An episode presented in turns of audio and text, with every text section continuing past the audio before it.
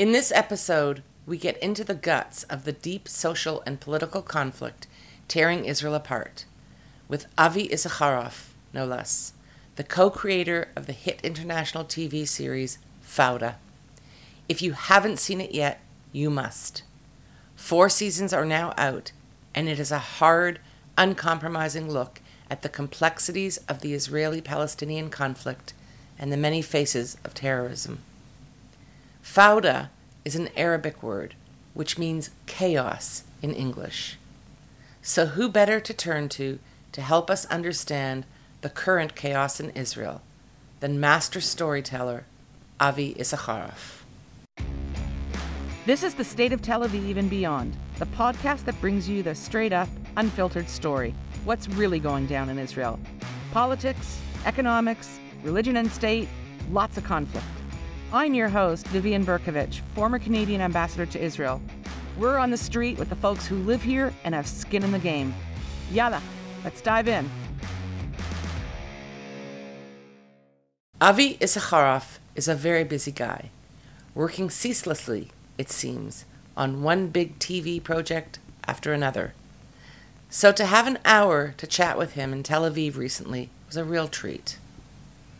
I met Avi almost 10 years ago, in the early days of his transition from full time journalist to creator of television series.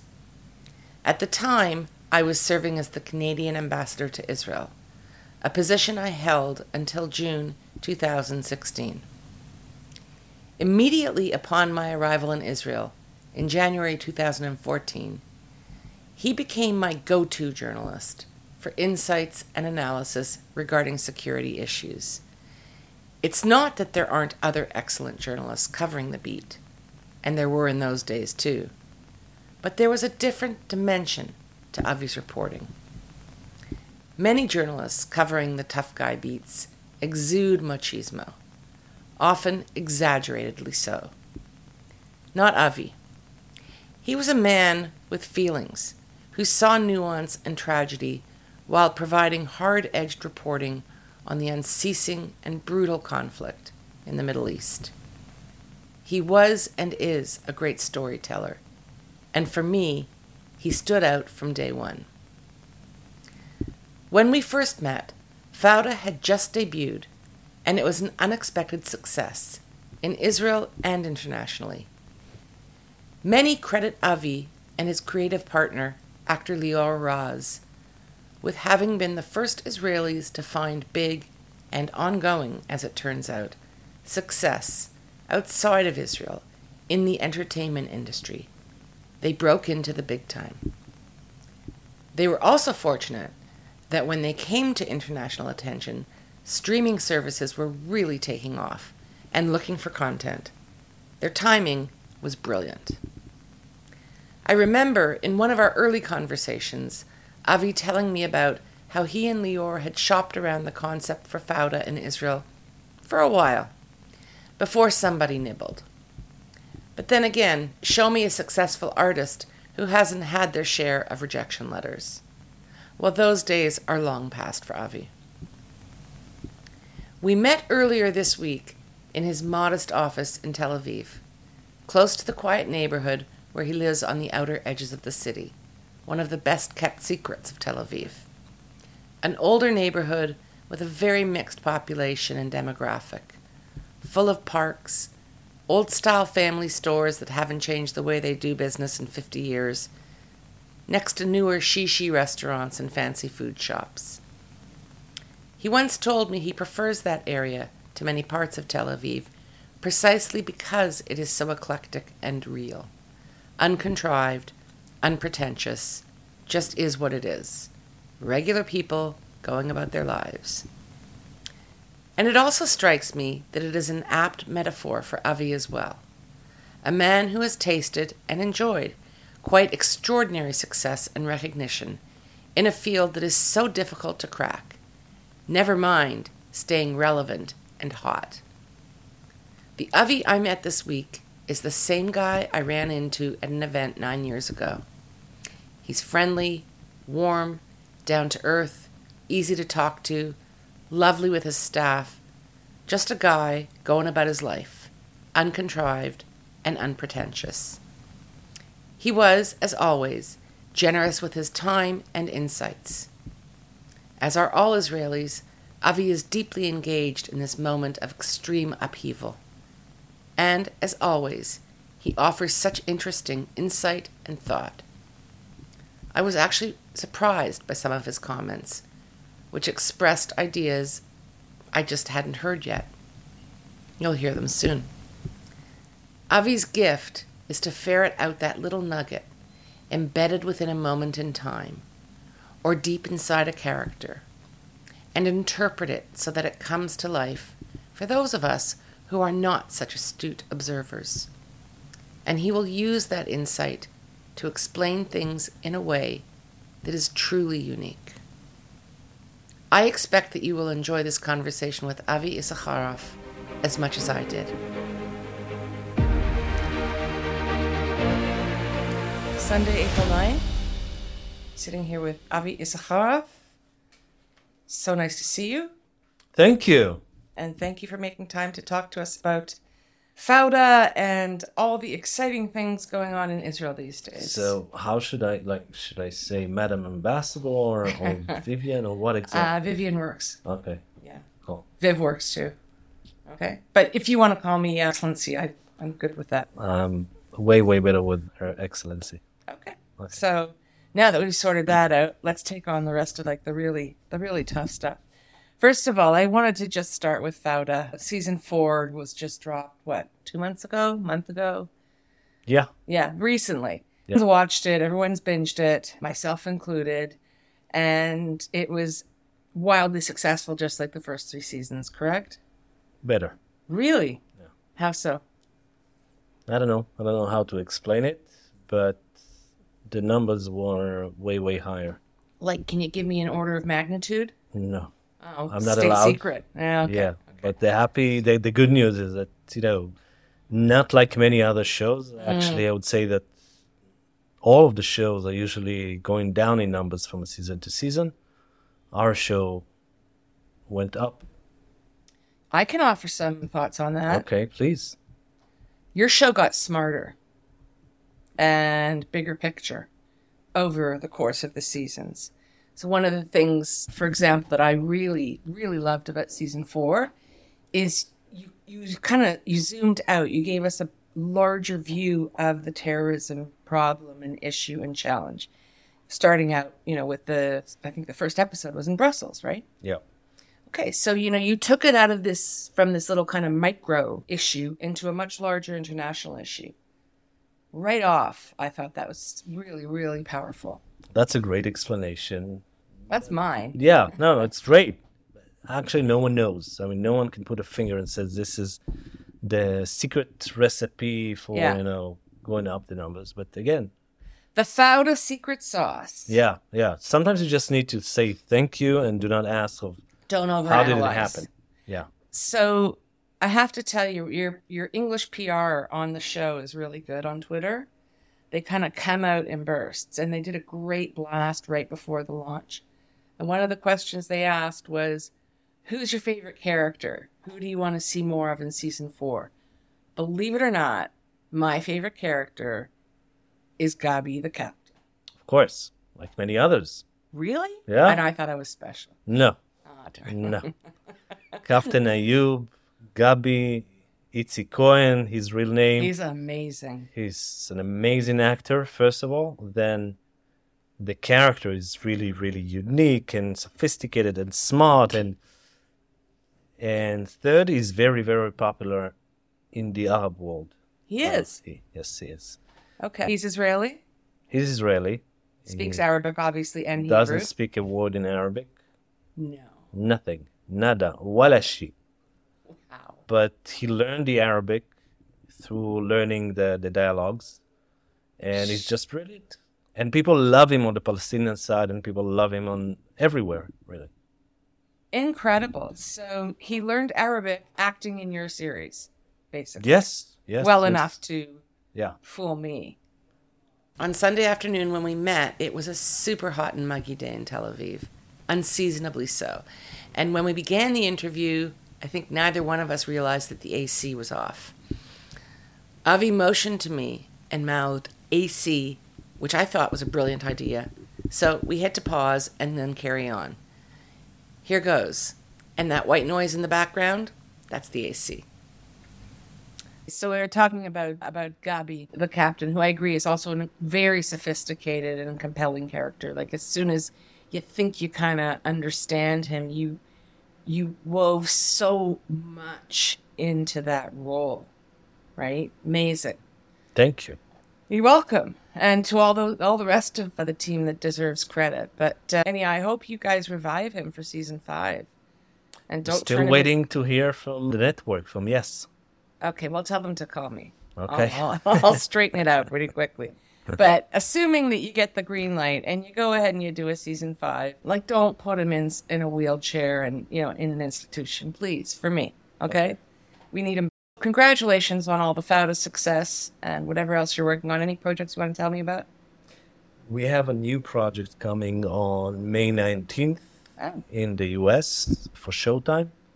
It's called Ghosts of Beirut. It's about the CIA and the Mossad chase after Imad Mughniyeh, the head of the military wing of Hezbollah, at 26 years of a manhunt after the, if you ask me, the most dangerous terrorist that operated on the face of this planet. More dangerous than Osama bin Laden, more dangerous than the Jackal. He was an inventor. He was Bill Gates of terrorism. He was the Michael Jordan of terrorism. And he brought to this area, to this region, a mechanism, a technique that wasn't that popular at all. Well, it wasn't existing in the Middle East till then, and it's the suicide attacks. Oh, he was the innovator. here in the Middle East. Okay. Meaning, yes, suicide attacks were used in Sri Lanka once. Uh, maybe you can call the the uh, kamikaze pilots a kind of a, but like that with explosive belts with Sunni or Shiite ideology, he was the one who brought it in. Interesting. So you have a series based on his his innovation in terms of terrorism technique. He was very very effective, and I know he was, of course, a master of disguise and always on the run. But eventually, someone found him and ended his life. Yep, yep. He- CIA Mossad joint operation. It's not going to be a spoiler because the end is known. Right. Uh, it was the first joint assassination operation of both agencies. Wow. It's The moment to it's also different because it's a, well, it's a dram- drama with a documentary element. Okay, so it's- docudrama. It's really not Fauda. Got it. Yeah. Okay, I'm Yeah. gonna look forward to it. Yeah, And that's coming out May nineteenth. May 19th on Showtime. Showtime. Yeah, Okay, and when's it coming out in Israel? I don't know yet. For those who don't live in Israel, when a great show like Fauda debuts abroad, there is often a delay for those of us in Israel who want to see it. We just can't see it. Weird? Tell me about it. Frustrating? Beyond belief. But this is the startup nation, and there are lots of workarounds. After catching up on his latest career news, Avi and I turned to the very fraught situation in Israel, which is surreal and tearing the nation and people asunder. I want to really focus most of our time today on the situation in Israel. And just for the sake of listeners, many of whom may just know you as one of the creators of Fauda, you were born in Israel, correct? You're Yep. what, fifth, sixth generation? Tenth? My grand grand grandparent came to Israel on 1873. Okay. So on both sides? No, on my father's side. Okay. And My mother's side came from Kurdistan on 1900. okay. So long time Yeah. residents of the area. Can we say Yeah, that? yeah. Right. And did you speak Arabic at home growing up? A bit. I mean, my mom spoke Arabic, my grandmom spoke Arabic, and my mom was born here. My grandmom was born in Kurdistan on the border between Turkey and Syria on the Syrian side in a, a small place called Kamishli. But eh, later on got into the news with ISIS on, and all that, with the Kurdish fighters fighting ISIS and Kurdish women fighting ISIS. And if you would known my my grandmom, you would understand how come that the Kurdish won ISIS. The Kurdish women won ISIS. They're tough. Yeah, they were tough. They remind, they, they remind me a lot of Israelis in yeah, many ways. Yeah, yeah. So we came from you know Mizrahim, mishpachot, um, uh, family from Oriental or Eastern. Uh, Middle Eastern. Yeah, Middle Eastern. Yeah, I mean, everyone interprets these terms differently, which is kind of fun, but I'm going to try to keep it simple. And to me, Mizrahi is Middle Eastern Jew or Jew Yeah. of Middle Eastern origin. Yeah. So yeah, we were, we are Mizrahim. And if, it, if I'm not mistaken, I think even the United Nations would agree that you are a legitimate resident of this of this area. not the United Nations as much as even Hamas. Like I remember myself talking to Sheikh Ahmad Yassin when I was Wow. still a young journalist in the field, talking to the founder of Hamas, and I explained to him that my family became came to Israel before 1917, and he said, "So you will be allowed to stay when we will get rid of all the Jews here." Thank God. Honorary Jew, obviously. Yeah, Uh, yeah, yeah. and He allowed did- me to stay. when, when did when did his family uh, migrate to the area? Yeah, good question. Yeah. Well, oh, unfortunately, we can't ask him Yeah, now. yeah, not anymore. Those who are wondering, Sheikh Ahmed Yassin was a fiery teacher and founder of Hamas, who was born sometime in the late 20s or 30s and assassinated by Israel in a targeted killing in the Gaza Strip on March 4, 2006.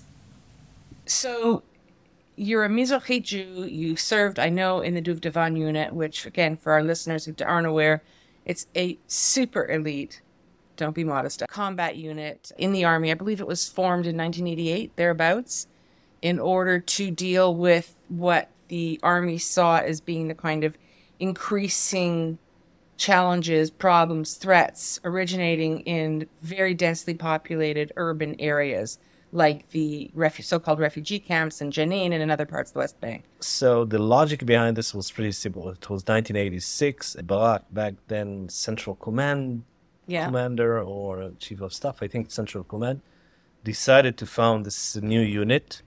That's it, its aim, its mission was to assimilate into the local population, and by that, getting to the bad guys more easily. Why? Because every time that the army with you know uniform or armed vehicles or whatever stepped into a city, immediately the wanted terrorists heard the news because people saw them Yeah. and they were running away and disappearing. So, because of the numbers of the wanted terrorists got higher and higher every year, this is where the IDF decided to form this new elite unit and to allow these warriors or soldiers to get to the wanted terrorists without the wanted terrorists knowing who they were. So you were effectively living under deep cover. No, no, no, no. It wasn't like that. It wasn't like living in a deep cover. It was just going in and out. Like, I see. Yeah, you go, you spend an hour, you spend 30 minutes, you spend a minute, you grab them, you take them out. Or sometimes you don't grab them. Sometimes you just get into a fight. No, no, Or no. It's like even for a 30 minutes mission, okay? You Yeah, go, yeah. you need to stay in one area for a while to say a few words, to buy yeah. something, and then you get the info, you get the indication that the bad guy is coming Yeah. you know how does it look like you know its name you know everything and then you get it Okay. So it's basically watching an episode of Fauda. kind Right. of Okay. only back then we were younger and we had more hair Uh-huh. so yeah Okay. and, and we were taller and blue eyes and no i'm not i'm kidding Okay. So how many years service did you do in Duvdevan? And, three and a bit and when was that? 1991 till 1995 My goodness, the years fly, don't they? Yeah, yeah, yeah. Yes, they do. Okay, so I mean, and then I know you were a journalist for many years, and we met almost ten years ago, believe it or not, when I was serving as ambassador. And you've since kind of moved away from writing, which is how I first came to be aware of you, into this fabulous world of television entertainment. yeah And good for you. Recently, though, you've kind of you've stepped up more in the public eye in order to comment on this really quite crazy situation we find ourselves in in Israel. yep I've seen you writing more. I can even read your articles in Hebrew now. tweeting more You're tweeting more, and you made an appearance on a very important television show here called Uvda, which means fact in English, uh, which is hosted by, in my view, possibly one of the best journalists in the world, Ilana Dayan. 60 minutes of Israel. The 60 minutes of Israel, except that's how I've described it, that's what it is, except it's much better. And I spoke in few of the big demonstrations. Oh, I um, missed you. Where did yeah. you speak? In Tel Aviv. At Kaplan. Yeah. The big one. Yeah. Like two months ago, maybe. Okay. Back then, they were around, let, let's say, 130,000 people, just like yesterday. And then I spoke in Jerusalem in a right wing demonstration against the reform, the so called reform. So it was way, way smaller. There's only 300 people. Uh, but all of them were settlers or right wingers that was saying, we don't need that. We should stop it because it leads us to a very bad place. So they were agreeing with you in effect. Yeah, yeah, yeah.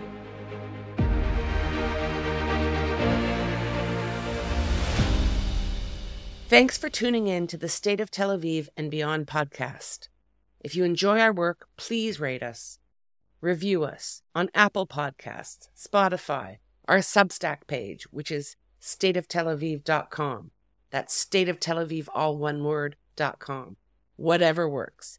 Your thumbs up makes a huge difference. For real. Thank you so much for your support. Now, back to the podcast. It's been a really bad week. I think that's a fair summary. Yeah. Do you agree? I agree. So, I mean, I'd like to just focus on the here and now, what's gone on in the last week, and how you would explain as succinctly as you can what a difficult and explosive juncture Israel is at at the moment. So about the judicial reform or a, a coup, whatever you It's want to call it. So there's a halt, there's a freeze, and both sides are negotiating. I mean, one side is of course the government, the other side is the opposition parties, though they are not really behind the demonstrations. Let me cut to the chase on that because I've written a lot about their judicial, so-called judicial reforms, and I've done a few podcasts on it. And just to make it very clear to the listeners, you are of the view that these judicial reforms will, in effect, um, harm or destroy liberal democracy in Israel. Is that fair? Yeah. Okay. So let's skip over the whole discussion about the judicial reforms. I happen to be of the view, and as a former lawyer, these really they're it's just a charade to even call them judicial reform. I think that it is much more of a velvet glove coup. I think it is getting at the underlying institutions and checks and balances in a democracy. We don't have nearly enough as it is in Israel, and the few that we have, this government is intent on destroying. And they'll say that. And they have said that. The judicial reform is a huge problem for the government. They say they're pausing. I don't accept that. They're pausing in good faith. Yeah, I think that this is more or less begins and ends with the judicial coup. Basically, because the, this country had become so fragmented because of the rift inside Israel society, I think that our enemies, whether it's Hamas or Hezbollah, Iran, Syria, they're all smelling the blood. And they see that we're becoming weaker and weaker, and they understand that this Prime Minister Netanyahu doesn't have the same support that he used to have. And this is why I think that they allows himself to become more violent and more aggressive. The fact that we had seen 34 rockets being shot from southern Lebanon towards Israel, it's uh, something that didn't take place here for the last 17 years. And that's a long time. And it says something What does it say? that Hezbollah is allowing itself, uh, or maybe is allowing Hamas uh, to take uh, some uh, bet or to take a risk and to go and challenge Israel because they know that Netanyahu doesn't have the courage or the will now to go on a war. And I'm sure that it wouldn't have happened 10 years ago during another term of Netanyahu, or especially even during Lapid and Bennett. They didn't do it. there's a reason why they do it now. And again, they they feel that Netanyahu cannot allow himself to go in a war now. Doesn't have the support, the popular support of the Israeli people to go in a war. And again, you know, Netanyahu is cooking this thing for himself, and we are the ones that are, is eat, that are eating it. So they shot 34, 36 rockets at northern Israel. Hamas, yes. There was really not much of a response with respect Right. to Lebanon. So what? And there was hardly any response towards Gaza either. Exactly. So they flex their muscles and then And then the IDF, by the order from the Israeli government, well, he kind of contained the the violence, kind of limited its own response, and we're in a situation in which Hamas and Hezbollah understand that what they were thinking about Israel is true, meaning that Israel doesn't want to go on a war mm-hmm. in whatever price it will be. Is that a bad thing? Yes. Why? because I think that dealing with these kinds of enemies, they need to understand, they need to think that you're willing to go on a war of inhalation, meaning that you are so crazy, that you are so unpredictable, that you will be willing to send troops now to conquer Lebanon and to eliminate each and every Hezbollah member. And only then, maybe, and just maybe, Hassan Nasrallah will be ready to reconsider some of his acts. Same with Hamas, by the way. And I'm saying here things, although you know many people will accuse me of being, you know, those this lefty guy, this uh, traitor, Well, it's whatever. Okay, I am too. Yeah. It's the opposite. Meaning, when we get to Hamas and Hezbollah, I'm more hawkish than most of the right wingers that I know. So you're saying basically that Israel should always be prepared to demonstrate that they're ready to go all out and they're ready to engage in all out war no matter what provocation Hamas engages in. So if Hamas shoots 34 rockets across the border, Israel has to show them we're coming in and we're going to crush you. Or be prepared With Hamas and Hezbollah, yes. And I think that in this case, the address is Hamas, right, according to the army intelligence. right. And I think that the response to that, the reaction should have been way, way more aggressive. So the fact that it wasn't, what do you think the consequences will be? We saw the consequences last night in Golan Heights when we saw more rockets being shot at Israel, and we will see more attacks coming from the West Bank and East Jerusalem. So it's just bringing more So this violence. grinding attrition, this kind of, you know, sort of engaged, not engaged. Yeah, we're going to see more violence. Al Aqsa Mosque last week. We saw, I mean, you know, several hundred worshippers entering the mosque, taking with them various kinds of, you know, rocks and metal bars, I understand, and I'm sure there were a few Molotov cocktails here and there, and barricading themselves inside the mosque. I've never understood why worshippers take weapons into holy places. That seems to be something that the rest of the world is prepared to overlook. They did that, and the Israeli police then went in and raided the mosque. And we, and I both saw the quite uncomfortable videos that went viral around the world. What's your What's your read on that? How do you analyze that whole situation? And why did the Israeli cops go in? I think that the the original scene was that the national security minister insisted that even during the months of Ramadan, Jews will continue to pray, or not to pray, sorry, but to visit the Temple Mountain yard. While many other people told him, should, advised the government, don't let it happen. It's not that people will accuse you of doing something new. It happened in the past already, that's fine. But they insist. So now, when people are carrying weapons or from any kind into the inside the mosque, and they know that the Jews are about to get into the yard, so they know that the Muslim prayers are about to take them, about to attack them. So they do not allow them to stay in the mosque, and they need to go into the mosque, pull them out, and clean the mosque from weapons.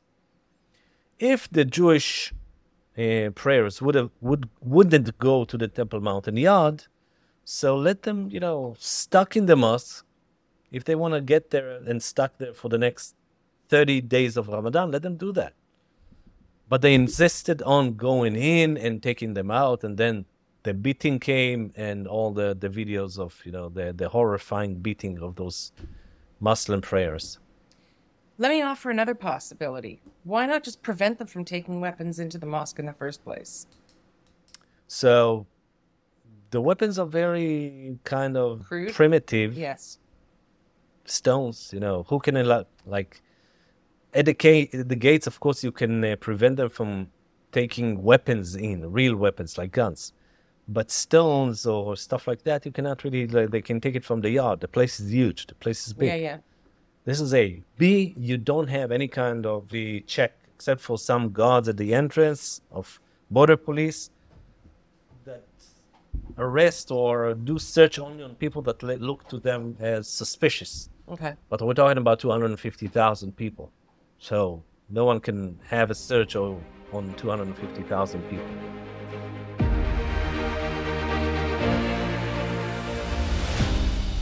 State of Tel Aviv is supported by listeners and readers like you. We are an independent media organization, and in order for us to create this content, we need your support. Please visit our website at stateoftelaviv, all one word, dot com. That's stateoftelaviv.com and consider becoming a paid subscriber. You will also find some fabulous print articles providing superb background analysis and opinion on what's going down. Each supporter makes a huge difference. Thanks for being here. And now, back to the episode. Among Avi's more frequent public engagements was a recent appearance on Ilana Dayan's TV show, mentioned earlier, called Uvda, the Israeli 60 Minutes. Avi was invited on to discuss various aspects of the security situation in Israel with Dayan, and for 10 minutes or so, he appeared on air with another guest, David Bitan, a longtime Likudnik who has traditionally been fiercely loyal to Benjamin Netanyahu. Not so much these days. There was a brief exchange between the two, Bitan and Issacharoff, the former Duvdevan soldier who has served his country, Mizrahi by background and ethnicity, and someone who has been called an anarchist and traitor by so many Likudniks. They had a brief exchange about the impact of words like this being used in this way. I do want to ask you the pointed question when you were sitting there and Bitan made those comments to you, what were you thinking? What was going through your mind? I wasn't surprised, you know. Again, and David Bitan wasn't one of the hawkish radical that are pushing strongly the the coup, the judicial coup. This is not the case. I just wanted to hear his point of view about the things that are being said on us, the the ones that are going to the demonstrations by Lik- Likud members, by his colleagues, by his friends. And he immediately said, I do not support those accusations and statements. You're not anarchists, you're not terrorists, not at all. And again, there are some people in the Likud that know that if they will say terrorists enough times, there will be some people that would probably vote for them in the next internal elections in the Likud center. That was it. I mean, I didn't take it personally, but it's it's so full of nothing. You know, all this shit that is going on in the media, all this shit that you you hear from different people in the right side, that these guys are trying to pull their own coup. These guys are do not really respect the results of the elections. And I said, like, listen, I personally, I didn't go to demonstrations against this government till this judicial coup. Correct. I didn't. Why? Because I respected the, the results. Yeah. Here you have an attempt to change the game after they won a completely different game. Let's say they won a basketball game with five players on the court from each team. Now they're saying, no, we need to go and play football or soccer. We will have 11 players and you will have five. So you understand that this is not a fair game. Yeah. No, they basically they didn't campaign on the judicial legislative overhaul. They did, but in a very in limited way. very you know. limited and little bits here and there. This there. is not the case. At the end of the day, I think that the problem, the real problem, is not even the judicial reform. Yes. So what's no. the real problem? It's the rift. and it's where do you see the rifts? Because that's what I want to focus It's on. It's a rift inside families, among friends, among everything, among my teammates, among my inside my family. My sister is a right-wing radical who supports the judicial reform, kind of a center left, saying I'm against the coup. So just imagine yourself the arguments inside a gov- inside a, a family. The same thing with my teammates from the army, my best friends that you know we used to cover for each other, blah, blah, and we're arguing about that. So of course it tears this country apart. Not will tear, it does tear. It already torn this part, this country when your friends and family members express support for this judicial reform, on what basis? Is it because what I hear a lot is the Ashkenaz have always Yeah, yeah, yeah. That's like uh, for so many years the the Supreme Court didn't have a Mizrahi. Okay, so now Bibi is going to change it. I mean, he he was so many years in power and he didn't move a finger, and that's the most ridiculous thing about this shit. One of the- one of Sorry to say that, but you know, when I am just starting to talk about it, I get angry. You know why? Because I feel that people are spitting on my face. This judicial coup is being managed dealt by three people: Levin, Rothman, Netanyahu. All of them are pure Ashkenazi elite, rich people, and now they they're supposed to re- to present represent us, the Mizrahi Jews, who what? Like on on what? Why? This this guy, the richest, most filthiest, corrupt guy, who has millions and millions and millions of dollars. He has a few houses in Caesarea, in Tel Aviv, in, in not in, in, in Tel Aviv, sorry, Caesarea, in Jerusalem, and in other places. He's supposed to be the representative of what is called the second Israel. And then I see, I hear people on television saying he is the leader of the Israel Hashniya, the second Israel. What kind of bullshit is that? What kind of bullshit is that? This is what makes me so angry. So before we uh, finish, because I know we're we're almost done. I mean, the way I see it, there are there are so many rifts, and that's one big rift. But we've got you know the Haredim, the ultra orthodox, who are quite desperate to preserve their very entitled way of life that's very expensive for people like you and me. We've got the religious Zionists who are messianists, and they want to really, in the end, take over not just the judiciary but all of the West Bank, most of them, Not all, yeah. most of them. There, look, in every party and in every generalization, there are exceptions. But I think that the religious Zionist movement is a greater Israel movement at its core. Okay. Do you agree? Partially. Partially, yes. Okay. And then we've got kind of the rest of us. So there are so many divisions and so many rifts. And you forgot one group, Tell me. the Netanyahu supporters. Well, I thought they're the, they're always the fourth off to the side. And they're the main power right now. He's the Yeah. main power. And let's be honest, he- this whole thing is about saving him from going to prison. So, well, okay, there has to be more to it than that. We always talk about, you know, it's Likud, they're the largest party, they control the government. Two questions I would like to finish up on. Number one, is he really controlling this government? And number two, you know, to do this, this man had a great legacy. Like him, vote for him or not, great legacy. He's done so much good for Israel. He's brilliant. He's given his life to this country. To to now, after all of that, destroying not just the country but his legacy over a trial. Her Excellency, Yes. if you had the chance of going to prison or not going to prison, what would you choose? Well, I would definitely choose not to go to prison. But- Exactly.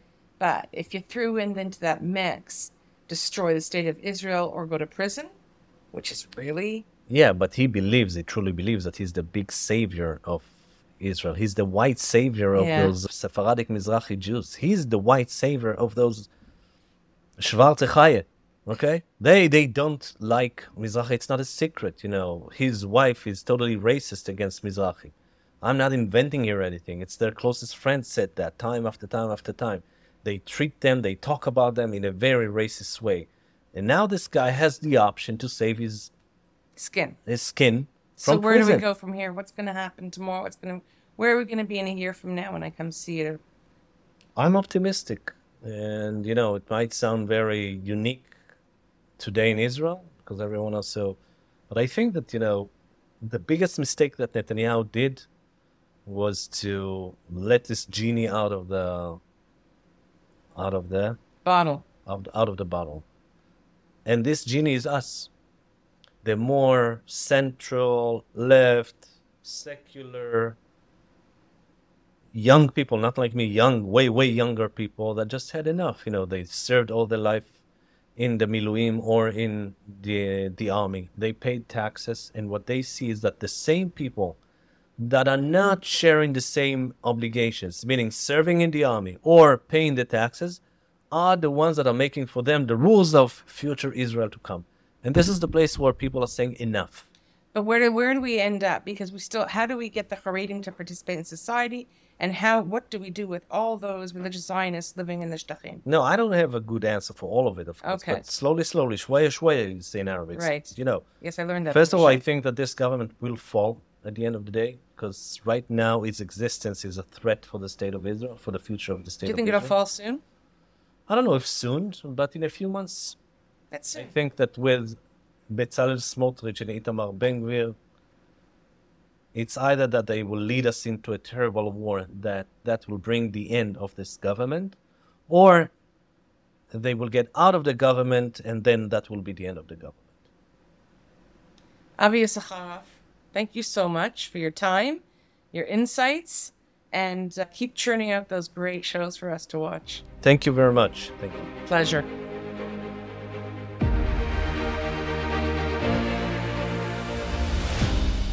Thanks so much for listening to this episode of the State of Tel Aviv and Beyond podcast.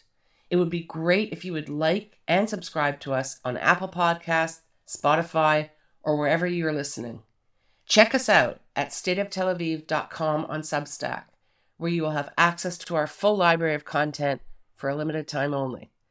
We are truly independent. We don't just say it, meaning that you will be exposed to views from across the political spectrum at stateoftelaviv.com. Me, I'm all over the place, but generally a solid centrist. State of Tel Aviv is supported by its listeners and readers. Please consider becoming a paid subscriber. Each member makes a huge difference. I'm Vivian Bercovici, signing off from deep inside the state of Tel Aviv. Until next time, stay cool, stay safe, have a great weekend.